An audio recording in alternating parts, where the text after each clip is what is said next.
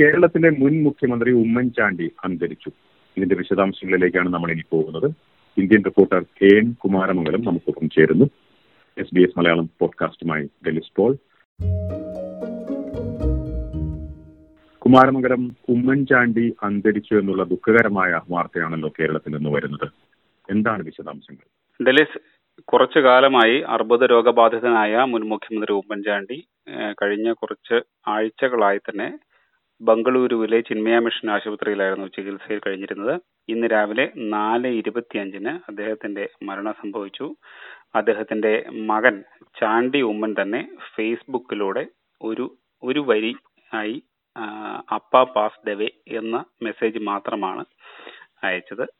അതോടുകൂടി കോൺഗ്രസ് രാഷ്ട്രീയത്തിലെയും അതുപോലെ തന്നെ കേരള രാഷ്ട്രീയത്തിലെയും സത്യം പറഞ്ഞാൽ ഒരു യുഗത്തിന് തന്നെ അവസാനമാവുകയാണ്. കാരണം ഉമ്മൻചാണ്ടി എന്ന് പറയുന്നത് ഒരു വിദ്യാർത്ഥി നേതാവായി ഉയർന്നു വരികയും അതിനുശേഷം വളരെ ചെറുപ്പത്തിൽ തന്നെ വളരെ ചെറുപ്പത്തിൽ എന്ന് പറഞ്ഞാൽ അദ്ദേഹത്തിന്റെ മുപ്പതുകളിൽ തന്നെ കേരള രാഷ്ട്രീയത്തെ നിയന്ത്രിക്കാനും കേരള രാഷ്ട്രീയത്തിലെ അധികായനായിരുന്ന ലീഡർ കെ കരുണാകരനോട് നേർക്ക് നേർ പാർട്ടിക്കുള്ളിൽ നിൽക്കാനും സാധിക്കുന്ന രീതിയിലുള്ള ഒരു നേതാവായി അദ്ദേഹം വളരുകയായിരുന്നു. പിന്നീട് എ കെ അന്നി രാജിവെച്ചപ്പോൾ അദ്ദേഹം മുഖ്യമന്ത്രിയായി. രണ്ടാം വട്ടവും അദ്ദേഹം മുഖ്യമന്ത്രിയായി. പിന്നീട് കഴിഞ്ഞ തവണ ഇരുപത്തിയൊന്നിൽ രണ്ടായിരത്തി ഇരുപത്തിയൊന്നിൽ അദ്ദേഹം പുതുപ്പള്ളി മണ്ഡലത്തിൽ നിന്നും വീണ്ടും ജയിച്ച് ആയിരത്തി തൊള്ളായിരത്തി എഴുപത് മുതൽ ഇങ്ങോട്ട് ഒരു ഇലക്ഷൻ പോലും തോൽക്കാതെ ഇപ്പോഴും പുതുപ്പള്ളി മണ്ഡലത്തിന്റെ പുതുപ്പള്ളിക്കാരുടെ സ്വന്തം കുഞ്ഞുഞ്ഞായിരുന്ന ഉമ്മൻചാണ്ടിയാണ് ഇപ്പോൾ വിടവാങ്ങിയിരിക്കുന്നത്. നിലവിലെ കേരള നിയമസഭയിലെ ഏറ്റവും കൂടുതൽ കാലം നിയമസഭാംഗമായിരുന്ന വ്യക്തി കൂടിയാണ് ഉമ്മൻചാണ്ടി. അദ്ദേഹത്തിന്റെ ഞാൻ നേരത്തെ പറഞ്ഞ പോലെ തന്നെ അദ്ദേഹത്തിന്റെ വിയോഗം ശരിക്കു പറഞ്ഞാൽ കോൺഗ്രസ് രാഷ്ട്രീയത്തിൽ തന്നെ കേരള രാഷ്ട്രീയത്തിൽ തന്നെ ഒരു യുഗത്തിന്റെ അന്ത്യം തന്നെയാണ്. ഉമ്മൻചാണ്ടിയുടെ മരണവുമായി ബന്ധപ്പെട്ട് അല്പം മുൻപേ ആണല്ലോ ഇതിന്റെ വിശദാംശങ്ങൾ ലഭിച്ചത്. എങ്ങനെയാണ് കുറച്ചു കാലമായ ആശുപത്രിയിൽ ചികിത്സയിലായിരുന്നല്ലോ അദ്ദേഹം? അതെ അദ്ദേഹത്തിന് പ്രധാനമായും അദ്ദേഹത്തിന്റെ അർബുദ രോഗബാധയാണ് അദ്ദേഹത്തിന് ഏറ്റവും വലിയ ബുദ്ധിമുട്ടുണ്ടാക്കിയത്.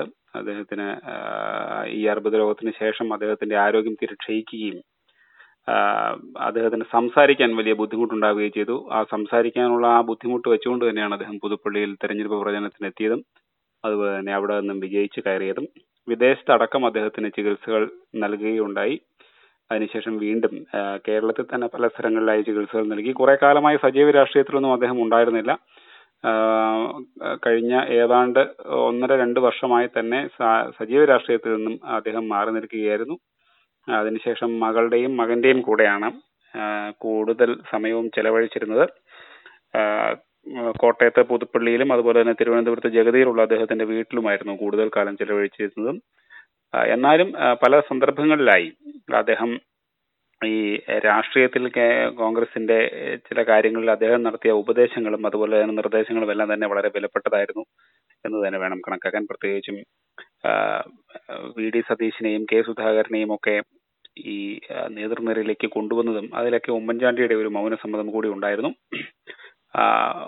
വയലാർ രവി ഉമ്മൻചാണ്ടി എ കെ ആന്റണി എന്നീ മൂന്ന് ത്രയങ്ങളിൽ ഒന്നാണ് ഇപ്പോൾ ഇല്ലാതായിരിക്കുന്നത്.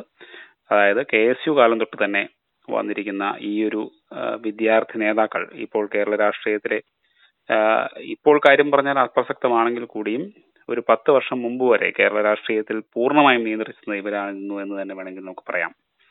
കുമാരമംഗലം ഇനി അവസാന കാലഘട്ടത്തിൽ പല വിവാദങ്ങളും ഉണ്ടായിരുന്നല്ലോ. ഇവയ്ക്ക് വ്യക്തത വരാതെയാണല്ലോ അല്ലെങ്കിൽ വിവാദങ്ങൾ ബാക്കി വെച്ചിട്ടാണല്ലോ ഉമ്മൻചാണ്ടി യാത്ര പറഞ്ഞിരിക്കുന്നത്.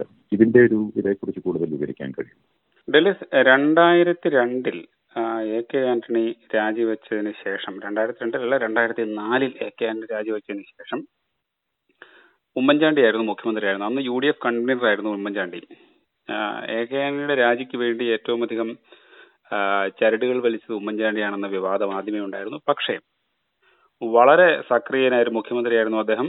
കുറഞ്ഞ കാലം കൊണ്ട് തന്നെ അദ്ദേഹം വളരെ മികച്ച രീതിയിൽ ഭരണം നടത്തുകയും ചെയ്തു. പക്ഷേ വി എസ് അച്യുതാനന്ദൻ എന്ന പ്രതിപക്ഷ നേതാവിന്റെ കഴിവുള്ള പ്രവർത്തനം മൂലം അദ്ദേഹം അടുത്ത തെരഞ്ഞെടുപ്പിൽ അദ്ദേഹത്തിന് ഭരണം നിലനിർത്താനായില്ല. പക്ഷെ അതിനുശേഷം അതിനുശേഷം അദ്ദേഹം തിരിച്ചു വരികയും നേരിയ ഭൂരിപക്ഷത്തോടു കൂടിയാണെങ്കിലും കേരളത്തിന്റെ മുഖ്യമന്ത്രിയാവുകയും ചെയ്തു. ആ സമയത്ത് അദ്ദേഹം നടത്തിയ ചില ഇടപെടലുകൾ പ്രത്യേകിച്ചും അദ്ദേഹത്തിന്റെ ഭരണകാലത്തിന്റെ ആദ്യ പാദത്തിൽ അദ്ദേഹം നടത്തിയ ചില ഇടപെടലുകൾ അതായത് ജനസമ്പർക്ക യാത്ര എന്ന് പറഞ്ഞ ജനസമ്പർക്ക പരിപാടി എല്ലാ മണ്ഡലങ്ങളെയും കവർ ചെയ്തുകൊണ്ട് മുഖ്യമന്ത്രി നേരിട്ട് ജനങ്ങളുടെ പരാതി കേൾക്കുകയും അവിടെ നിന്ന് തന്നെ തീർപ്പ് കൽപ്പിക്കുകയും ചെയ്യുന്ന ഒരു വലിയ പരിപാടി. ആ പരിപാടി ഒരു പക്ഷേ ഇന്ത്യയിൽ തന്നെ ഏതെങ്കിലും മുഖ്യമന്ത്രി അതിനുവേണ്ടി ചെലവ് ചെയ്തിട്ടുണ്ടോ എന്ന് നമുക്ക് സംശയമാണ്. അത്ര ജനകീയ പങ്കാളിത്തമായിരുന്നു അതിനുണ്ടായിരുന്നത്. അത് രാവിലെ പത്ത് മണിക്ക് തുടങ്ങിയാൽ ഒരു മണ്ഡലത്തിൽ തന്നെ അത് പിറ്റേ ദിവസം രാവിലെ പത്ത് മണി വരെ നിരന്തരമായി നാൽപ്പത്തെട്ട് മണിക്കൂറുകൾ പോലും അദ്ദേഹം ഉറങ്ങാതിരുന്ന് ജനങ്ങളുടെ പരാതി കേൾക്കുകയും അതിന് പരിഹാരം കാണുകയും ചെയ്ത സന്ദർഭങ്ങളുണ്ടായിരുന്നു. ഞാൻ തന്നെ ഒരു എറണാകുളത്ത് നടന്ന പരിപാടിയിൽ പോയപ്പോൾ ഏതാണ്ട് ഇരുപത് മണിക്കൂറോളം അദ്ദേഹം തുടർച്ചയായി നിൽക്കുന്നത് കാണാൻ സാധിച്ചു. അപ്പോൾ അത്തരത്തിൽ വളരെ സക്രിയനായ ഒരു മുഖ്യമന്ത്രിയായിരുന്നു അദ്ദേഹം.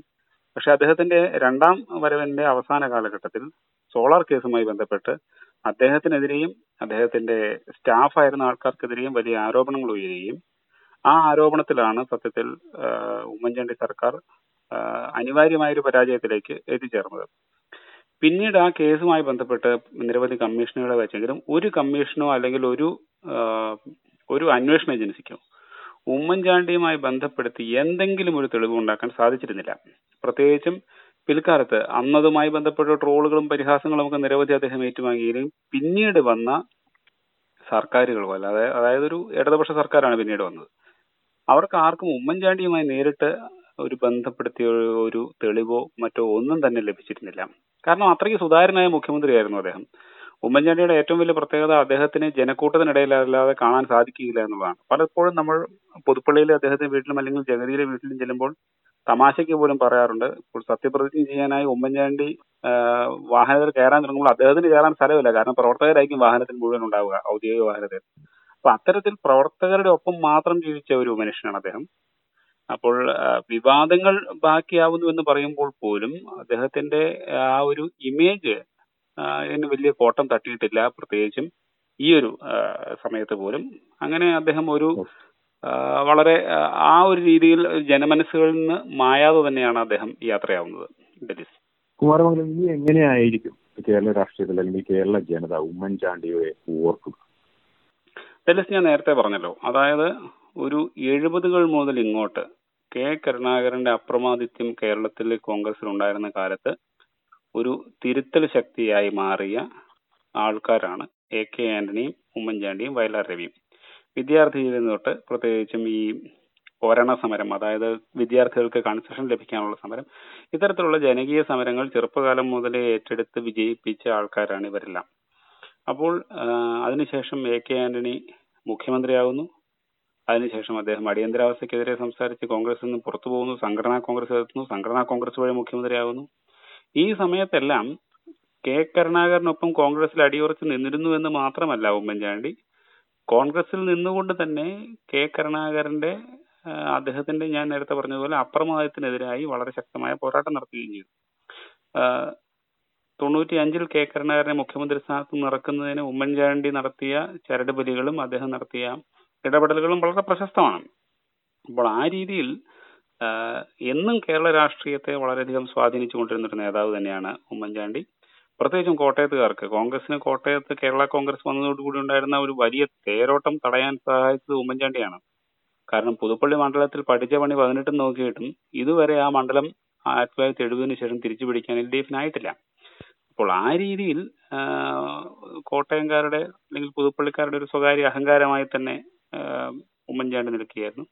മികച്ച പ്രതിപക്ഷ നേതാവായിരുന്നു മികച്ച ധനമന്ത്രിയായിരുന്നു അതുപോലെ തന്നെ മികച്ച മുഖ്യമന്ത്രിയുമായിരുന്നു അദ്ദേഹം. ഞാൻ നേരത്തെ പറഞ്ഞല്ലോ ചില വിവാദങ്ങൾ ഉണ്ടായെങ്കിലും ഒരു സംസ്ഥാനത്തിന്റെ ഒരു നവീകരണ പ്രവർത്തനങ്ങളിലും അതുപോലെ തന്നെ അത്തരത്തിലുള്ള കാര്യങ്ങളിലും അദ്ദേഹം എടുത്ത നിലപാടുകൾ വളരെ ശ്രദ്ധേയമാണ്. പ്രത്യേകിച്ചും പല പല തരത്തിൽ അദ്ദേഹം എടുത്ത നിലപാടുകളുണ്ട്. അതുപോലെ തന്നെ അദ്ദേഹത്തിന് ഏറ്റവും അധികം ക്രെഡിറ്റ് കൊടുക്കേണ്ട കാര്യമാണ് യു ഡി എഫ് കൺവീനർ എന്ന് പറയുന്ന സ്ഥാനം. കേരളത്തിലെ കോൺഗ്രസും യു ഡി എഫും ശിഥിലമായിക്കൊണ്ടിരുന്ന കാലത്തും യു ഡി എഫ് കൺവീനർ ആയിരുന്ന കാലത്താണ് അദ്ദേഹം വളരെ ശക്തമായി അതിനെതിരെ നടപടികൾ എടുക്കുകയും അതുപോലെ തന്നെ കെ കരുണാകരന്റെ നേതൃത്വത്തിൽ ഇരുപത്തിയേഴ് എം എൽ എമാർ പിരിഞ്ഞു പോകുമെന്നൊരവസ്ഥ വന്നപ്പോൾ കോൺഗ്രസിന്റെ ചരിത്രത്തിലെ ഏറ്റവും വലിയ പ്രതിസന്ധിയിൽ അദ്ദേഹം കോൺഗ്രസിനെ കരകയറ്റിയ ഒരു മനുഷ്യനാണ്. പക്ഷെ അവസാന കാലത്ത് ഈ പറഞ്ഞതുപോലെ എ ഐ സി സിയുമായി ബന്ധപ്പെട്ട് കോൺഗ്രസ് ഹൈക്കമാൻഡുമായി ബന്ധപ്പെട്ട് അദ്ദേഹത്തിന് ഒരുപാട് ബുദ്ധിമുട്ടുകൾ ഉണ്ടാവുകയും രാഹുൽ ഗാന്ധി അടക്കമുള്ള നേതാക്കൾ അദ്ദേഹത്തെ വേണ്ട രീതിയിൽ വകവയ്ക്കാതിരിക്കുകയും ചെയ്ത ഒരു സാഹചര്യം ഉണ്ടായിരുന്നു. പക്ഷേ പരിചയ സമ്പന്നത എന്ന് പറയുന്നത് അത് വെറുതെ കിട്ടുന്ന കാര്യമല്ല. കാരണം അത്തരത്തിലുള്ള വലിയ അനുഭവങ്ങളുടെയും സമരങ്ങളുടെയും തീച്ചുളയിൽ നിന്നായിരുന്നു ഉമ്മൻചാണ്ടി ഉയർന്നു വന്നത്. അങ്ങനെ ഒരു നേതാവ് ഇനി ഉണ്ടാവാൻ വളരെ സാധ്യത കുറവാണ്. പ്രത്യേകിച്ചും അത്തരത്തിൽ വളരെ സൂക്ഷ്മ ബുദ്ധിയോടുകൂടിയുള്ള ഒരു രാഷ്ട്രീയ നേതാവ് ഉണ്ടാകാനും ബുദ്ധിമുട്ടാണ്. ഡെലിസ് നന്ദി കുമാരമംഗലം വിശദാംശങ്ങൾ പങ്കുവച്ചതിന്. ആ നന്ദി ഡെലിസ്.